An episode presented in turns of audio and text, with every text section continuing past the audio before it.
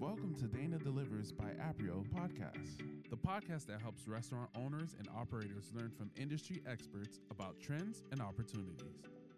On every episode, Dana Zukofsky, the leader of Aprio's restaurant advisory team, explores a topic impacting our industry in a candid conversation. And now, let's hear what Dana is serving up on this episode. Today on Dana Delivers, we have Lauren Fernandez, who's the CEO of Full Course Restaurant Development and Investment. So, Lauren, thank you so much for joining us. It's my pleasure. Thanks for having me on today. Of course. So, I know very well what you do, but why don't you start off by telling our audience a little bit about you, your background, and what Full Course is doing right now? Yeah, thanks. So, Full Course is a restaurant development and investment firm we have an equity fund that we use to support the early stage investment and development of fast casual restaurant concepts that are usually less than five units, although we look at anyone under 10. And we specifically are out there looking for owners who are diverse, who have a different point of view, brands that are owned by women, minorities, and immigrants. We believe at Full Course there is room at the table for all faces and flavors and so a big push is not just our investment strategy, but also our education to help give and coach on the playbook for growth to early stage entrepreneurs. Wow, that's and I think if there's any time to have, and I'll use your word, your conscious capital and putting it into the system is now. And everyone's doing a DEI push, right? It's all you're mm-hmm. hearing about. We talked about different events we've been at. It's all anyone's talking about. So when you think DEI and what makes you guys different, what are you guys doing to kind of stand up and actually use the money and put it in the right hands, not just give mm-hmm. it to give it? You know, I created Full Course. I've always wanted to work with emerging restaurant brands. You know, my background is actually in product development as an attorney. And when I was the general counsel at Focus Brands, I was able to see the power of adding additional revenue streams to restaurant brands through product licensing or product development and commercialization. And that was the foundation of really wanting to work with some of these early stage brands on a deep seated belief that restaurants need diversified revenue streams as just a point of stability, but also just to really maximize the brand awareness and leverage that brand equity but it was truly my experience as an operator of our 11 chicken salad chick units that I think informed me of some issues we have in our industry around diversity with ownership of restaurants and restaurant brands themselves, but also within franchising, right? And I genuinely believe franchising is a phenomenal vehicle for entrepreneurs to grow and develop generational wealth for their families. So it makes sense that as an industry, we are as inclusive as we can be when getting those types of owners on board. The problem is right. access to fair capital and to fair debt, right? So it's, it's no longer enough, in my opinion, to just hand an entrepreneur the playbook and expect them to go and find access to that capital. And, you know, that's a function of our banking system and underwriting, but let's consider who we're talking about here. These are folks who may not have perfect immigration status. These are folks who might be first gen. They might have been born somewhere else and come to this country. You know, they may be a single mom who's divorced and has bad credit. You know, so you mm. can't just sort of throw the playbook out into the universe and say, "Yes, we we want our franchisees to be more diverse and not put all of the pieces of the puzzle together. And that is one of the reasons why, when I sought to fix this problem, I knew we had to raise a fund to do it. We had to provide a new way of investing in these entrepreneurs to give them the fair shot they needed to succeed. Right. No, and I think that that's super important not to just say, here's what you need, or even when you're assessing the capital, looking at it as just a credit score, right? You have to look mm-hmm. at it as more. And there's so much more to it. And I think the best, the most important thing is that fair part. We were just talking about some mm-hmm. funds who are giving money, but maybe charging absorbent interest rates or looking a little differently. So, do you want to talk a little bit about some of the things you've yeah. seen that aren't? Yes, I know so you like this part. I will. I will get on my soapbox for a minute, and I'm just going to share my personal experience. So, first and foremost, understanding the different types of capital as an entrepreneur, whether that be your crowdfunding, it's venture capital, or it's private equity. So we spend a lot of time at Full Course making sure that early stage entrepreneurs understand the differences between all those different types of equity investment and all the different types of debt vehicles that are out there and the pros and cons of both. I want them to come to the table and partner with Full Course because they have that education, they understand the differences, and then they can equally evaluate our offering against everything else that's out there. I'm very proud of the way that we've structured our deals. It is something that's very different.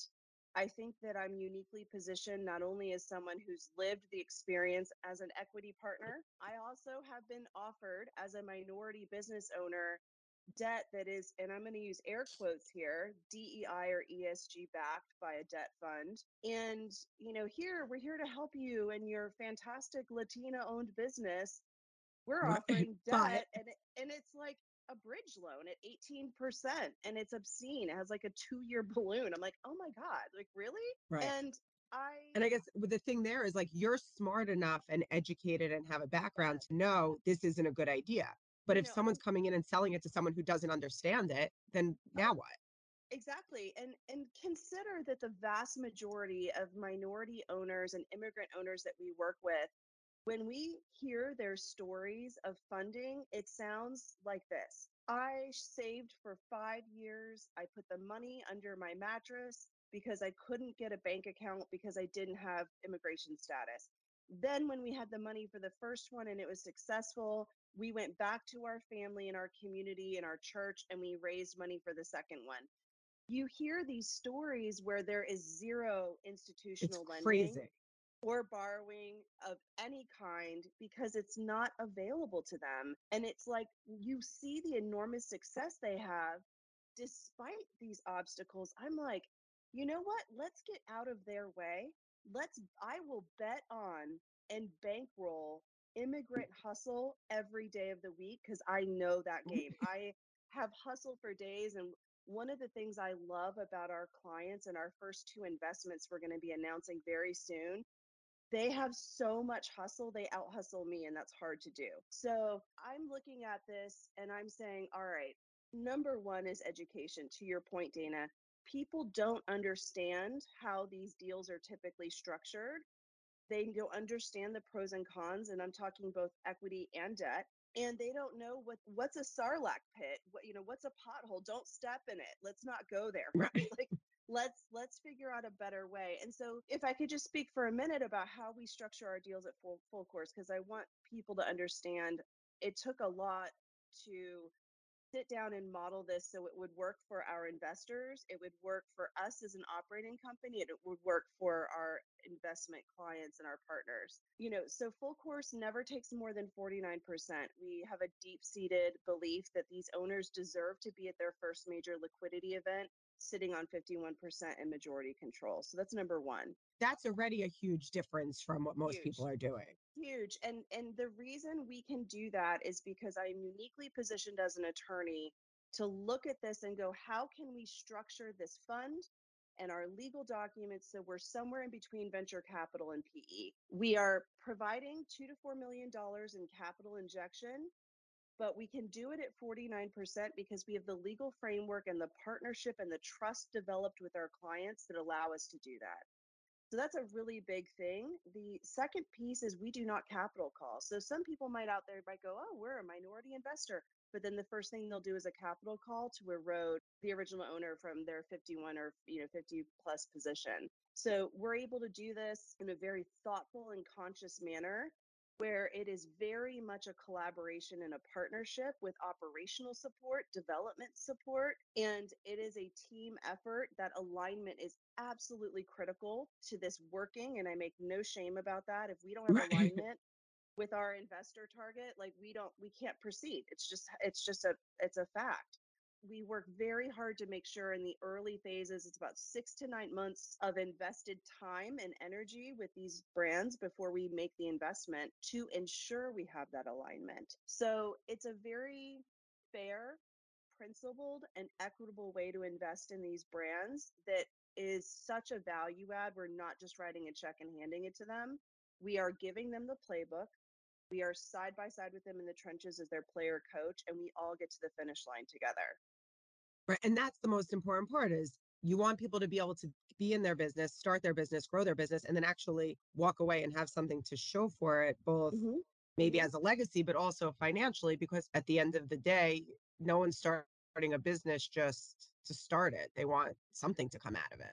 Yeah, and we do a lot also the awareness around it being a major financial moment for them generationally, but also for them Right. personally. So there's a significant amount of tax, estate, and wealth planning and education we do with these clients at least two years before exit. So we are aware of the fact that there is an enormous impact on families as a whole when we have these major liquidity events, and we don't want them to feel unprepared or uneducated. My, as as you can tell, my whole thing is education. I'm from an immigrant family, and my dad is proud Cuban American. And my family's deep seated belief is education is the key to unlocking opportunity in this country.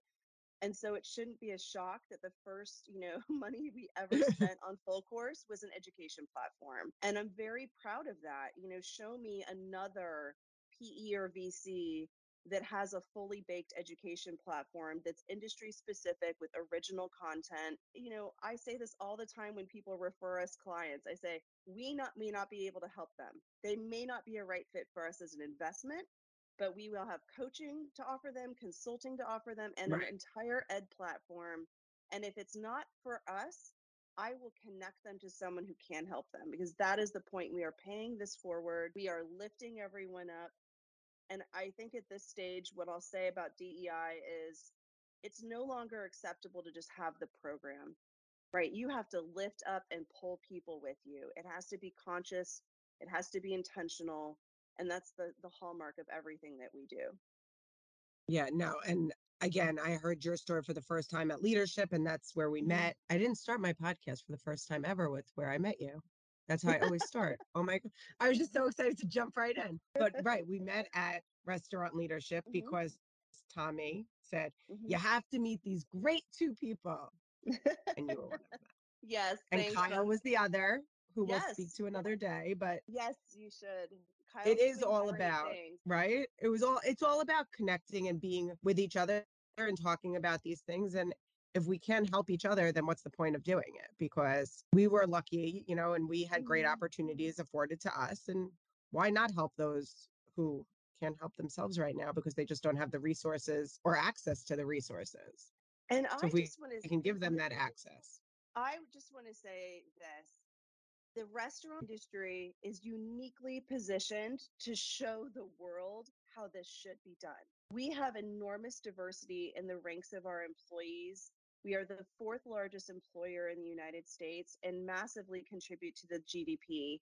And we are an industry, everyone thinks this is about food. It is not about food. It's actually, no a people business. We are in the business of serving people and there is no greater vehicle for understanding and empathy from cultural points of view than food. Food connects people. Food is a wonderful bridge for talking about cultural differences and Right. uh, provides a nice, neutral way to start connecting to people on a different level. And that can be true whether you are breaking bread together or you are learning how to eat lentils, right? With your with your left hand from another culture that you've never tried before. And we just have such an enormous opportunity to help shape the next generation of restaurant leadership in this sort of mindset of really putting people first. And that's not just a reset for our industry because we need that. It's also a way that we can use food in a powerful way to show the world how this can be done better, to be more inclusive, to really put a seat at the table and to set that table so you have equal voices around, not just minorities, not just people of color, not just our LGBTQ plus community. We're talking everyone, right? Right. Women, If there's not a seat, too. right. Yeah. I was going to say, if there's not a seat for everybody, then it's not good enough. So, Yeah, I yeah, and I want to say to the people in our industry, I have been so inspired recently and looking at senior leadership in so many companies really upping their game on this and uh-huh. making sure that they have diversity programs that reach down, coach, mentor, and educate franchisees out of their management teams. You know, that they really go out and recruit to mean it. And I just want to say thank you. Doing something matters. You don't Right. have to be the Latina GP of a fund. All right. I know that I'm taking a big stand in doing this because it's important to me. And this is where I've landed in my career. But I just want to say thank you to all of the leadership out there who realize that they have had privilege and doors opened for them. Right. But then they're So, turning Lauren- around and helping, Right. you know? Let me ask a question though. Anyone specific that you want to call out? Because I know at the event you were at last week, there were some really great conversations around this. Yeah, I was absolutely floored and almost moved to tears by some stories out of Jersey Mike's. I had a That's what always comes to mind for me Oh, also. oh That's my why I, God, I was I- hope secretly hoping that's what you said because if you didn't, I was about to. Because every time I, I- hear their stories, I'm like, what? Amazing. Yes. And I'm a yes. Jersey girl. Yes, um, I was equally um, impressed. There were so many kind of moments, right? Mhm. Um, Ike's was there, hearing them talk about how they lift up and support diversity with their crew members was so incredibly moving. Um, there were also some really interesting moments where we heard how Yum Brands is really going deep, deep, deep, deep Uh-huh. into their structure to make sure that they are identifying talent and li- lifting it up internally for opportunities in leadership management you know opportunities for franchising. So what i love about really removing the stigma of talking about this and just coming from a place of gratitude and empathy for anyone who's Right. trying to do better in our industry is you get to actually talk about solutions. And i that's that's my jam right? Like Right.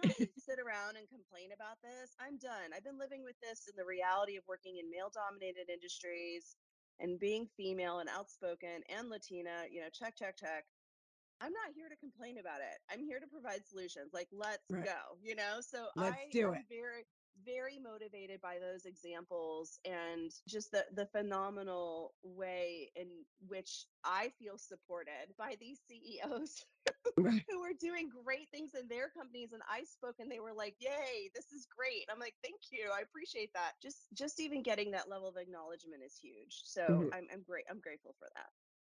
Well, I am thankful for what you're doing and for introducing me to full course and everything there and wherever I could be of a help. But you know that. And obviously, the whole mm-hmm. Aprio team is behind everything you guys are doing. Mm-hmm. So thank you so much. I love talking to you. We'll continue mm-hmm. these conversations. And most importantly, as soon as you're ready to announce who those investments are, I'm sure everyone's going to be excited to hear. We're really incredibly excited. It's probably 2 to 4 weeks off and it's been a long time coming. This particular investment is uh, there's some folks that I've known for probably 5 to 6 years or more and that we have been able to partner under the umbrella of Full Course is so exciting for me and for them as well. And I cannot wait for you guys to hear their story because it's such an incredibly powerful example of what we've been talking about as theory behind Uh-huh. Full Course for over 2 years and now we've got a great example to show the world. So I'm I'm ready to get started. Let's go build some restaurants. Yes, perfect. Well, thank you again, Lauren, and I'll talk to you soon. Thank and thanks you. everyone for listening. Thank you to all of our listeners to the Dana Delivers by Aprio podcast. If you like today's podcast, please hit the subscribe button. Dana Delivers brought to you by Aprio, a premier accounting and business advisory firm with offices across the U.S. and clients around the globe.